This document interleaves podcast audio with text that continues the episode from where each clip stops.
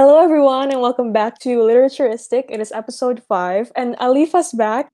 I I wasn't here for last week's episodes, which I thought was really fun. I listened to it. Keito was really uh, great, and I Um, thought you guys really made a lot of you know interesting recommendations. Thank you. Oh my god, um, I'm flattered. uh, but today, for this episode, we're talking about book to screen adaptations, which is, I think, is like a very interesting topic that we can talk about for hours. I feel like we're gonna get really fired up about this one. Yeah, before recording, I told Alifa, like, can we keep the recording to like an hour because editing it is, is gonna be like a pain for me. It's gonna be really hard, especially with this topic. Yeah. So before we start, though, what are you reading this week, Alifa? Uh, for the past couple of weeks, I think it, I don't know. It's been really hard for me to get into a book just because everything's been really busy. But Mhm. I have been reading The Buried Giant by Kazuo Ishiguro. Ishiguro, yeah. And I don't know. I thought it would be an interesting book to read, and I just saw it one day, and I thought, like, hell, why not? it's been actually really interesting so far. I really enjoy uh, Ishiguro's uh, writing style, and I, I think it's been good so far. so, what about you? Oh yeah. That's interesting, actually. I haven't heard of that book. I will probably search it up. Uh, but yeah, this week, well, I'll talk about how what I've been doing maybe like this past month because it's a story. Um, so I'm reading the entire Grishaverse series, will which I will explain a little, a little bit. yeah. So basically, the Grishaverse is this um universe that uh, this author Leigh Bardugo that we've mentioned a lot of times. I think we've mentioned her in like No. every episode. Yeah, basically the Marvel universe of like dark fantasy lovers, you know, and everybody who's into like fantasy or dark fantasy, I feel like is probably into this series. Yeah, but um, explaining a little bit about her, uh, she basically owns this universe that people call the Grishaverse, which includes. Wait, I'm gonna test myself if I know every book from this Yeah. series. so there is the Demon in the Woods, the Tailor, Language of Thorns, Shadow and Bone, Siege and Storm, Ruin and Rising. Oh my god, I can't believe I'm doing this. Six of Crows, It's a, it's a lot of Kingdom, books. King of Scars, and Rule of Wolves. Oh my god, Leigh Bardugo, I'm your biggest Wow. fan. I don't even remember all of them. I think some of them are companion pieces, but you know, Yeah. it's all part of the experience of, Mm-mm. you know, getting into this huge universe filled with incredible characters and just amazing world building and everything. Yeah. And I guess that's okay, there is a reason we're talking about this series yeah, and this well, book in particular, right? Let me finish my first. Okay, okay. yeah, but Okay. specifically, I'm reading the third book in the Shadow and Bone series, which is Ruin and Rising, and I literally cannot wait to finish it all. Um, yeah, but I'm talking about this and I'm explaining about this series a little bit because we're gonna kind of touch on Shadow and Bone, which is a TV series that we've mentioned in the past that we're both really excited about. Yeah, the Shadow and Bone series is going to be adapted by Netflix into a TV series. It's Um, coming out in like two months. We're Yeah, so excited for it. And Mm-mm. I guess that's why we decided to talk about this topic for today's episode, which is book to screen adaptations. Uh, right? Yeah, totally. Um, moving on because we're both really excited about this upcoming TV series. We kind of want to talk about, you know, our general stance on book to movie adaptations, especially because it's a lot of people's introduction into these kinds of stories, right? And after you watch the movie, you're going to be like, "Oh my god, this is I love this so much. Like, I want to read the book." And we kind of want to talk about maybe how it's usually bad. Not usually. I shouldn't say usually. In some cases, there are bad. So I guess In a lot of your- cases, they're really bad. that's so pessimistic though. So what's your like general stance on book to movie adaptations, book to screen? It's not a bad thing. Like book to screen adaptations, they're not a bad thing. Because I think a lot of people are really like, they really look down on that kind of stuff. I don't know, like gatekeeping almost. Yeah, and it's always like, oh, the book is better than the movie, and you know, like stuff like that. Yeah, and it's like, oh, it's never going to be as good. And I think that's okay. You know, I feel like the movies aren't always going to be like 100%, you know, accurate to the books or it's not going to be similar. And I think that's fine. You know, it's still important that as long as the essence of the book or, you know, as long as what makes fans love the book or really love this, you know, the stories and the characters are still present in the movies, and I think it's totally fine. And I think, I think, okay, my personally, I will say that a lot of the series that I've really come to love, like Percy Jackson, I originally read them because I saw the movie adaptation. Mm, wow, really? Yeah, and Oh it's like, and that's funny because you know I hate the movie adaptation so much, That's but and it's actually funnily enough, like I actually didn't hate it when I watched it at first Mm. because I haven't read the books, right? Mhm. But like, you know, seeing those movies, it made me think, okay, why not read the books? Because I wanted to know more about the stories. I wanted to know about characters. I wanted to know what happened after the movies ended, you know, because there was like two movies and it never continued because it was really bad. but Mhm. anyway, yeah, and I I picked up the books because I I really was curious about this universe and I like really thankful that I actually did watch those movies in the end because it introduced me to the Percy Jackson series. And I think that's also the same for the Harry Potter movies. Mm. I I read those books because I watched the movies, you know. Yeah. Honestly as for me i'm also like neutral i don't think i uh, i have the same experience as you as you know like watching the movie first and then getting into the books because if i watch a movie and i find out it's based on a book i'm like okay then why would i read the book you know in a sense. yeah. um i was reading the series uh, the school for good and evil by Soman Ch- Chai Chainani. i'm sorry if i Oh, mispronounced I think I I think I know what you're talking about. I think Yeah. I've read I've read that. Dude, yeah, it's like it's really the book that like saved eighth grade me. So yeah, it's like my coping mechanism. But yeah, I remembered that uh, there was news coming out that it was going to be adapted into either a TV series or a movie, and I said to myself, if they're not gonna do this movie like every single word, then I'm not going to watch it. Like I don't care. Like make it seven hours long. If it's not every word, I don't want to watch it. You know. But that's like a really weird mentality. But in a way, it's kind of understandable. Yeah, I'm a I'm a really big fan of that book, and I don't want the essence to be lost. You know. So like now the question is, how do you compact like 500 something pages into like Right, a one right. hour movie? Right? How do you translate words into like visual? Yeah, yeah, and it's also like you know how often in movie series or that were adapted from books, you know, like how they usually split, you know, one book into two movies, or Mhm. how they usually, you know, they change things a lot from the Mhm. books when they want to adapt it to movies, and you know, like seeing from that, and we there's a lot of like different examples that we can get into about you know like the good book to movie adaptations and the bad ones, and I think from there we can see like you know how is it so easy to get these things wrong, you know. I think what you brought up about um changing things that can either be really good or really bad. right yeah in a way you can change it to appeal to a bigger audience but you can also change it and not get attraction from the audiences that you want to attract and also lose the fan base you know at the end of the day there is a core audience for these books right Mm. and once you lose that core audience you kind of it's really make or break right like when you lose the core audience then you really lose your main audience because those are the Mm. people that you'd want to get you know into the movies because if they don't support it then i don't think other people will really. Yeah but on the other hand maybe like there's some people who watch the movie and didn't read the book so they don't really know like Right. how different it is right? So they're like oh i guess that's okay. Like what you explained with uh, how you accepted percy jackson the first time you watched it. I guess you know, speaking about of that, like even when I didn't know it was like a, a book adaptation, you know, I feel like there were elements in that movie that were already kind of like, uh, this feels disingenuous, or it doesn't really like something was off. You know what I mean? Like Mm. there's something about it that it just doesn't feel like it has any depth. Oh, I guess that's it, right? I guess a lot of things that are like left out from the books is what brings depth to the story, Mm, yeah yeah totally. right? there's a kind of fear when you're like already a fan of the books and it's being ad- adapted where you're like oh is this just like a cash grab are they really Yeah. They Oh my really god, I hope it's not bad or yeah like are they really passionate about telling the story to a bigger audience or do you, or do they just want like the money you know that's a really big Yeah. fear of mine and i guess if we're going to talk a little bit about this i need to mention the raven cycle so basically the raven cycle which is one of my favorite book series ever i'm sorry i keep talking about it uh, it's basically going Oh, you know, I, I don't remember any time that you've ever recalled them. When have I ever talked about the Raven Cycle? No, I'm joking. Oh, I don't think you've ever talked about them.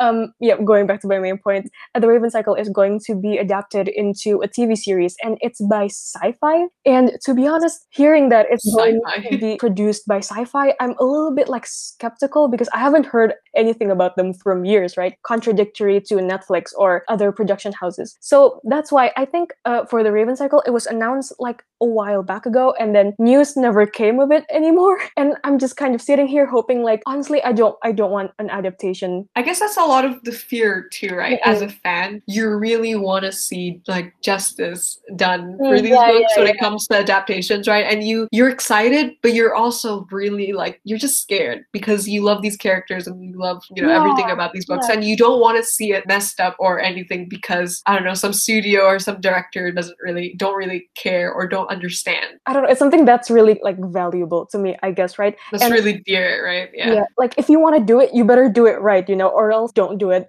because i don't want to live my life pretending like oh yeah the raven cycle tv show it exists but i'm i'm gonna pretend that it doesn't exist you know? I guess we could use uh the percy jackson series an example this right? Because like those movies are so hated by everybody you know? It's like in every list of worst book to movie adaptations like all of them you know?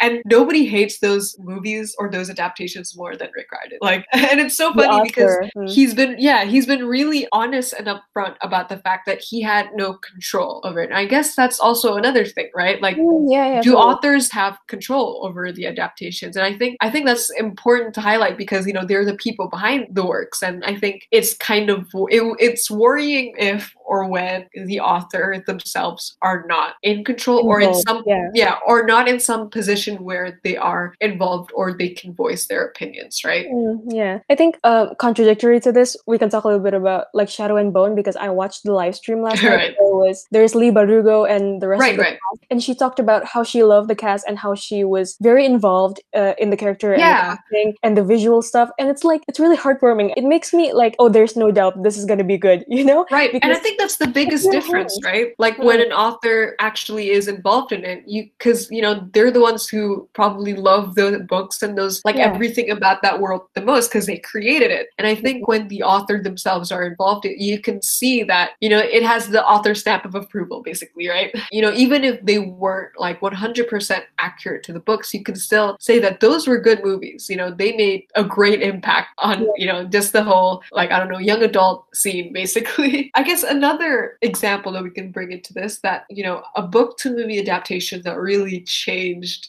the game i guess you can say would be the hunger games movies ah they they like set up a movement you know of yeah, like dude, a whole yeah. an adaptation and it was yeah. they it, they basically cataclysed the whole like young adult books to movie adaptation mm. you know like that they, that was the start that was the beginning of like the divergence the maze runners the like all of those movies right? That's kind of an interesting thing to bring up, right? Like, what books do these production houses choose to adapt, you know? Because right, right. there are just like some books that, in my opinion, is going to be hard to, I guess, adapt, as I've said. Going back to the Raven Cycle, um, because I love that book, and uh, one of my favorite aspects is uh, how Maggie Stiefvater, um, the, the author, just writes. She writes so beautifully, and I'm just so worried of how it's going to translate onto screen, right? I guess for the Hunger Games, it's a really good example because like those are really successful movies, right? And they were really good adaptations, in my opinion, because even though it's not totally accurate, mm. it's still really good and they still captured the essence of the books, I think. They're very successful in the mainstream. And I think, uh, what is it? A lot of movies after that that were in that sort of like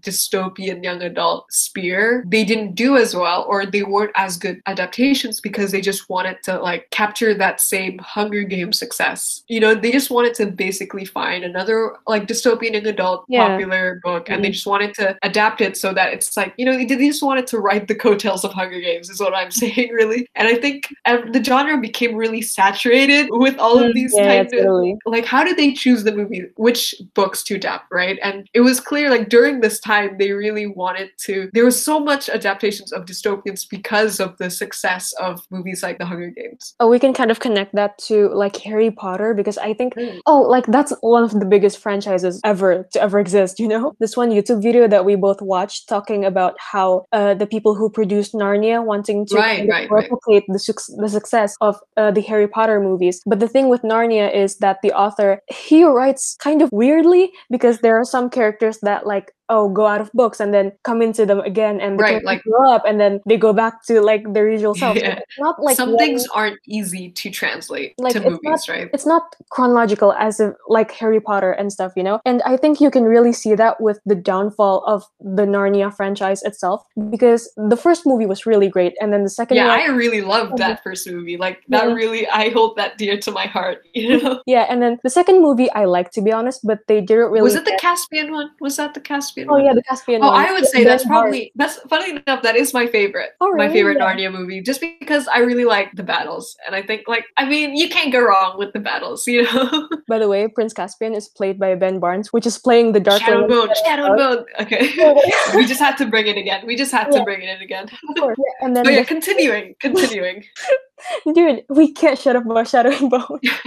this So is like probably really tiring to listen to, but like we really love the series. Anyway, back to the back to the original point. Um, yeah, and then the third movie just really flopped because um the original had like four siblings, right? But in the third movie, two of the siblings had grown up and they're basically like out of the story. So it's just like the two youngest sibling and, and it just guess failed and then it got scrapped forever. Yeah. sadly, but I guess we could bring in the topic of like the difficulties in adapting complicated concepts and ideas from Hmm. books to movies and how that's often the downfall of adaptations, right? Is there a good example of like a complicated magic system Huh. uh, that is translatable? Right, right. It's interesting because, you know, books allow authors to really explore about Mm. different things, right? And some of those things are really just so hard to translate to movies. Like, for example, The Book Thief. If you've ever read that book, it's so, it's really good and it really explores so many difficult, like, topics, right? And there is a movie adaptation, but I think it was like, I read somewhere that a lot of people really did kind of like it. But one of the things I wanted to mention is that in the books, you read through the perspective of death in some parts, like the personification of death. And like, I just want to, like, how do you even begin to translate that into a movie? So Mm. I'm pretty sure in the movie, they just like, they probably didn't even like show that at all, right? And that was a big part in the books that were really interesting. And I guess, you know, a lot of times when they do cut out complicating or really just difficult uh, concepts, it kind of leads to the movies not having the same depth. And I guess the story doesn't focuses on magic systems. How do people convey thoughts and feelings into like physical? In a way, it's kind of Right, right. responsibility, right? Because if you're adaptating like maybe like a very dramatic story that's very focused on emotions and thoughts and identity and in- individuality, I guess how do you how do you show that on screen? Uh, I don't even know where to begin with that because I don't I don't have any ideas on how I would do that personally. Apart from complicated magic systems and st- stuff like that, how do you I guess comply in a way to people's different expectations, right? Because in my head, I have a very specific physical attribute of a character or something like that, like the way they talk and the way they move, the way they sound. And sometimes I see uh, maybe like other people's interpretation through drawing or something, and I'm like, that's not how they look. Excuse me, like that's not acceptable because that's right, right, right. right? And I guess how do the showrunners choose what's canon in a way, like the Mm. face claims and voice claims and stuff like that, you know? I And lack of think- better. Yeah, I think as a reader, you also kind of have to curb your expectations a little, right? Like, Yeah. you have to be able to be realistic about it. And you also have to realize that, yes, well, these books are very personal to everybody, right? As in, when you read a book, you have your own interpretation of it, you have your own, like, image of it in your head. Mm. And, you know, like, it's not always going to be the same as someone else's image or kind of like how they personify the characters or whatever, right? And, you know, when you see movies, I think you also have to understand as a reader that a lot of things in books get cut from movies sometimes. Like Mhm. certain scenes or certain characters cut out get cut out in movies, it's because in the grand scheme of things, maybe they're not really I guess they they don't really they're not really that important. Or maybe it's not really that like it doesn't really lend itself to a good movie. in a way it's like how do you choose the important scenes from the not important scenes you know because in books like yeah maybe the scene isn't like a conflict or like a big battle or something but it's just like maybe like two characters maybe like exchanging a chat and then like kind of joking Right. around. maybe people wouldn't think of that as like significant enough to the plot but it gives more depth to the characters you know like their lives doesn't Right, right. revolve around this one conflict and this one situation or something because they're real people who have you know like personalities and you know they joke joke around and they have friends and stuff like that. You know. You know, you have to be able to strike a balance, right, from Mm-mm. the like the really in depth stuff and what's like what's important and what's not, Yeah. or what at least what's important to the fans and what's maybe like oh what is just it's too much it can't really make it into the movie take for example the percy jackson books a lot of things in those books i mean in those movies were changed like a lot of characters weren't there a lot of the characteristics of the characters were also different you know and i think that's what really upset fans is because everything was different and that's when you kind of like okay you see why fans hated it because nothing was the same and that was like that's a bad example of like how there wasn't a any balance to it. Yeah, and and the Hunger think- Games is a good example of what the balance is, as well as like Harry Potter and the really like successful adaptations, right? Yeah, and I guess talking about scenes that have to be cut off, but also, as I've said, kind of, you know, like erases the depth and what makes a character complicated. You know, a different side of this is what do you do if you want to completely stray from the story, right? I guess this is the point that we want to bring up, like changing the endings or changing the the whole story, or like maybe even the characters and their personality, because Right, right. yeah, it's something that's it's a kind of a phenomenon. I guess that's like why would you even do that in the first place, you know? But it can have some good examples and it can have some bad examples. One of the things we should talk about is like character building, right? Because I think at the end of the day, a lot of the issues with movie adaptations are how the way the characters are adapted. I'm gonna bring up Percy Jackson again. This may seem like a stupid detail or to, for fans to be upset about. Like Annabeth, who is the, Oh, yeah.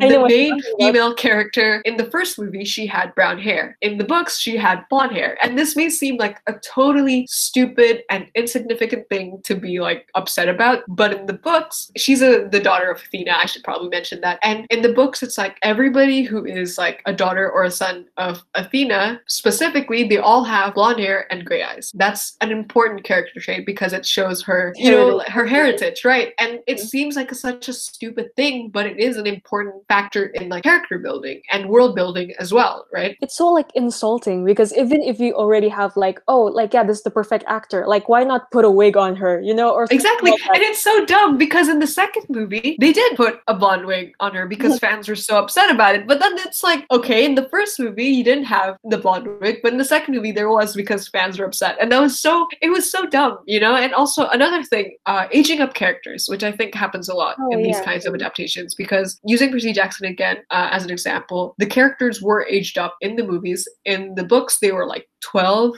in the first book, and then in the movies, they were like teenagers. And I think that's also corresponds to the like a lot of times you know the studios or the filmmakers behind the movies they just kind of want to push it to that teenage audience yeah, like t- They they, just- look yeah, like, like teenage drama and stuff like that, right? Yeah, yeah, they just want to appeal to that like a specific audience when in fact like the ages of these characters were important plot points. And I think there was also like really small insignificant things that may seem stupid to be upset about. Like for examples, there was like phones and technology in the movies when in the books that's like a clear no-no because in the books in this world if you were a demigod who used phones or technology that would get you killed because it attracted monsters stuff like that you know Mm. and it's just those little things because it's so clearly it was there because they wanted it to be able to like appeal to mainstream by adding those little like oh they're teenagers they have like oh they have phones and they have this and they have like you know the, the humor or even the jokes in it that just kind of felt out of character so yeah, in a way, I guess if we want to talk about the good ways of changing stories, we can kind of talk about Shadow and Bone again.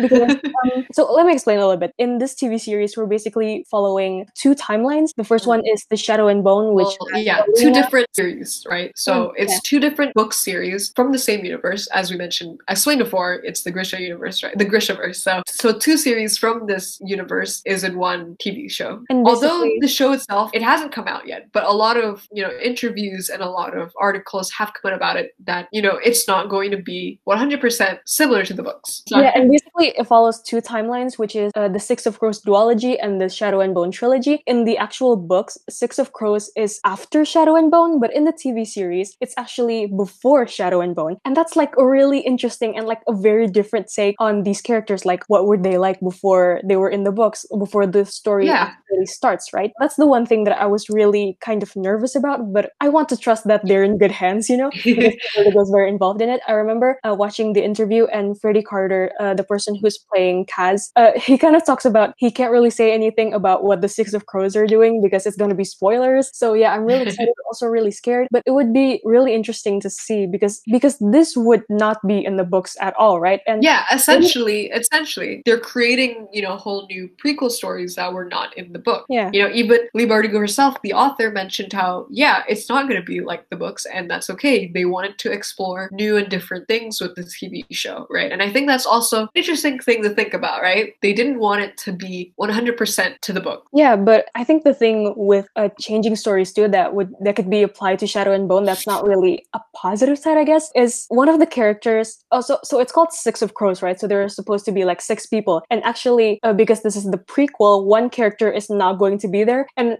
I'm genuinely kind of upset about it because I really love this character so much. Yeah, and a lot of fans were upset about this, right? yeah, but yeah, I'm still really excited, and uh, the rumors are if if there were to be a season two, he's going to be there. So I'm just like crossing my fingers. Hopefully, hopefully this is a success. You know, hopefully this is a good series, and there will be a season two. Hopefully, Yeah, I mean- Wylan. yeah, despite the show not coming out, a lot of people are already like, "Oh, this is gonna be good. This is gonna be good," Hmm. you know. And despite all the changes to it, and I think that's like really, really interesting, right? it's kind of in a way like marketing too, right? Because oh my god, Mm. everything they've put out and these teasers and the stills that they've put out is just has just made everyone in the fan base kind of freak out at the sight of the Yeah. or something. Like I think I remember a few days ago, uh, some of the stills were leaked. Oh, really? Yeah, I think uh, the last stills before uh, before the trailer came out, it was it was Oh, leaked wow. Tumblr or something. I remembered everyone Oh just no!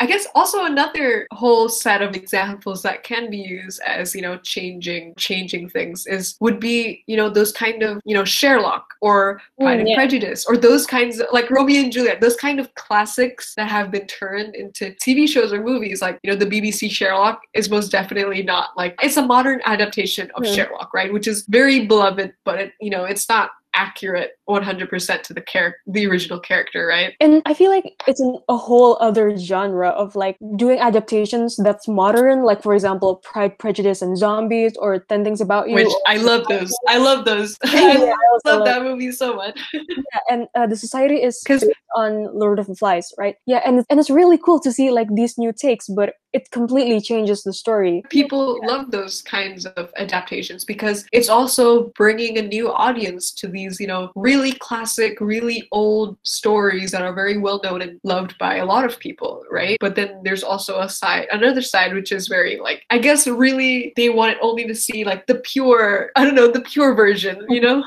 I wanted to bring up Into the Woods because it's kind of like a crossover of so many fairy tales. I think there was like uh, Jack and the Beanstalk and Cinderella. oh, yeah, yeah, yeah. But I guess a bad example of a classic is the picture of Dorian Gray, which is why.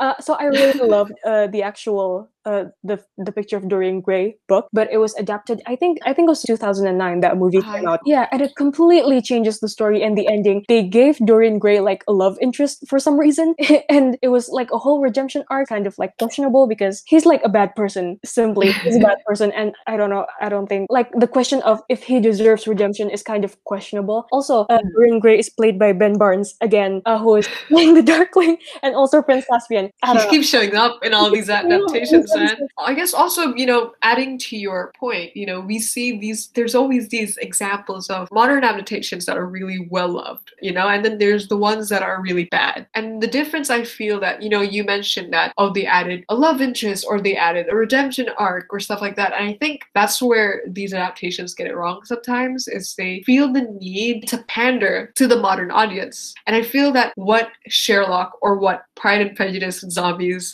did well is that they still had like same essence of the original you know but then they just basically added it like they added zombies to the pride and prejudice but the overall story was still like the same right the characters still had the same personalities but now you just see it reflected in oh but how would these characters do well in a zombie infested world you know it's basically fan fiction right it's Yeah. basically fan fiction I guess we talked about the bad, so why don't we talk about the good?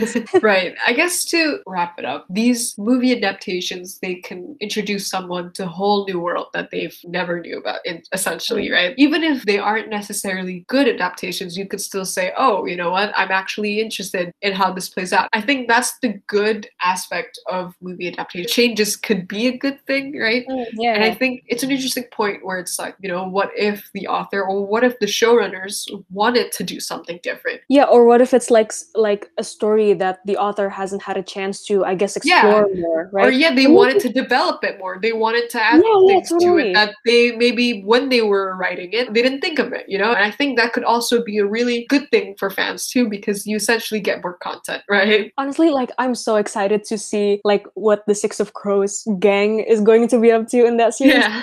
There's a sense of mystery to it almost. And I guess that's the whole mm-hmm. thing, right? When you go from book to movie adaptations, you know what's going to happen if you read the books. So I think sometimes when there are changes, it adds to like, wait a minute, I don't know what's going to happen. That's yeah that's both scary, but it's also really exciting. yeah but i guess the bottom line is if they are trying to reach a wider audience it kind of also brings more people into reading uh, to be honest when shadow and bone comes out i'm gonna force everyone around me to watch it Yeah.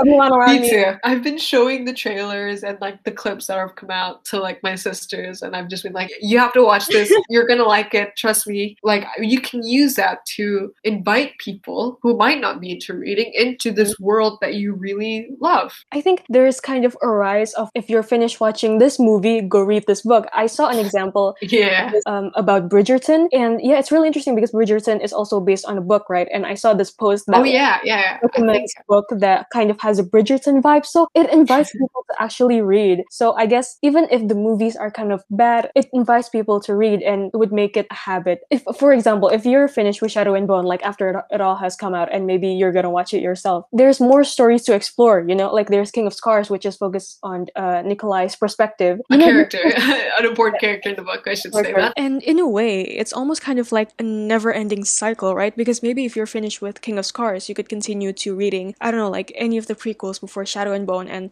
after you're finished with the entire Grishaverse, maybe you would continue to uh, another author, for example, Cassandra Clare. Or after you finish Cassandra Clare, you might continue to Maggie Stiefvater. And if you've already make reading a habit, and then you will fall in love with so many books, you know, and you will do all of this because you're introduced to that one screen adaptation. And has a purpose rather than just telling a story to to encourage people to read more. Okay, so I guess you know that that basically is you know our whole entire opinion about Yeah. book to movie adaptations or book to screen adaptations, I should say. We could end this podcast or this episode with our uh, book of the week, and I think it's fitting. Yeah, our book recommendation of the week, and I think it's very fitting that it will be the Shadow and Bone series.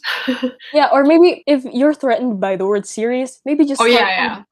the first book is basically set in this world we've already kind of explained a little, but I'll just uh, mention it a little bit more, I guess. Um, it's set in this fantasy world that's basically like sort of like a fantasy, I don't know, recreation of like Russia, right? It's basically set in that region. It's about this character who is an orphan, a war orphan, and she doesn't know. Yeah, and she's a map maker too, and then she suddenly Yes. comes to this very like very powerful power. Yeah, yeah. Essentially, in this world, there's a bunch of powers, but there are two powers that are very unique. Like, there's only one person to really have these two powers. They're the opposites of each other, right? There's Alina, the main character, is the sun summoner, so she has the power of light, and then her opposite is the darkling, who has the power of like yeah, shadow and darkness, right? And this whole series is basically following her coming into her powers and realizing her abilities. And there's a lot of political intrigue. There's a lot of Mm, just yeah. like, it's just incredible world building basically. And it's Mm. about there's a war back basically that's about to happen, and uh, Alina has to figure out a way to protect the people around her. That's a really good summary.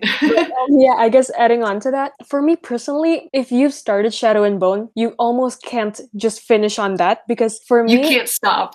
yeah, and not not not just because oh the story is so interesting. It's like oh you can tell like this is the beginning of the story. Like stuff's about to get down on like the next yeah, yeah, yeah. like that. You know. just Yeah. the beginning of a great roller coaster Yeah. of emotions really give it a try it's really really interesting And uh, the Netflix series is dropping in April 23rd. So if you want to read the whole series, you have two months. have So, two months to get on it this is we're basically just doing like a free promo for Yeah, Shadow. But yeah, I think that's it. That's a really like very Wow. fruitful action we've had, right? yeah. So thanks for listening, guys. And, you know, thanks Yeah. again if you listen to the end of this very long ramble, basically about book to screen adaptation. Uh, yeah, hope to see you again next week. See you guys next week, next episode. Bye. Thank Bye. you.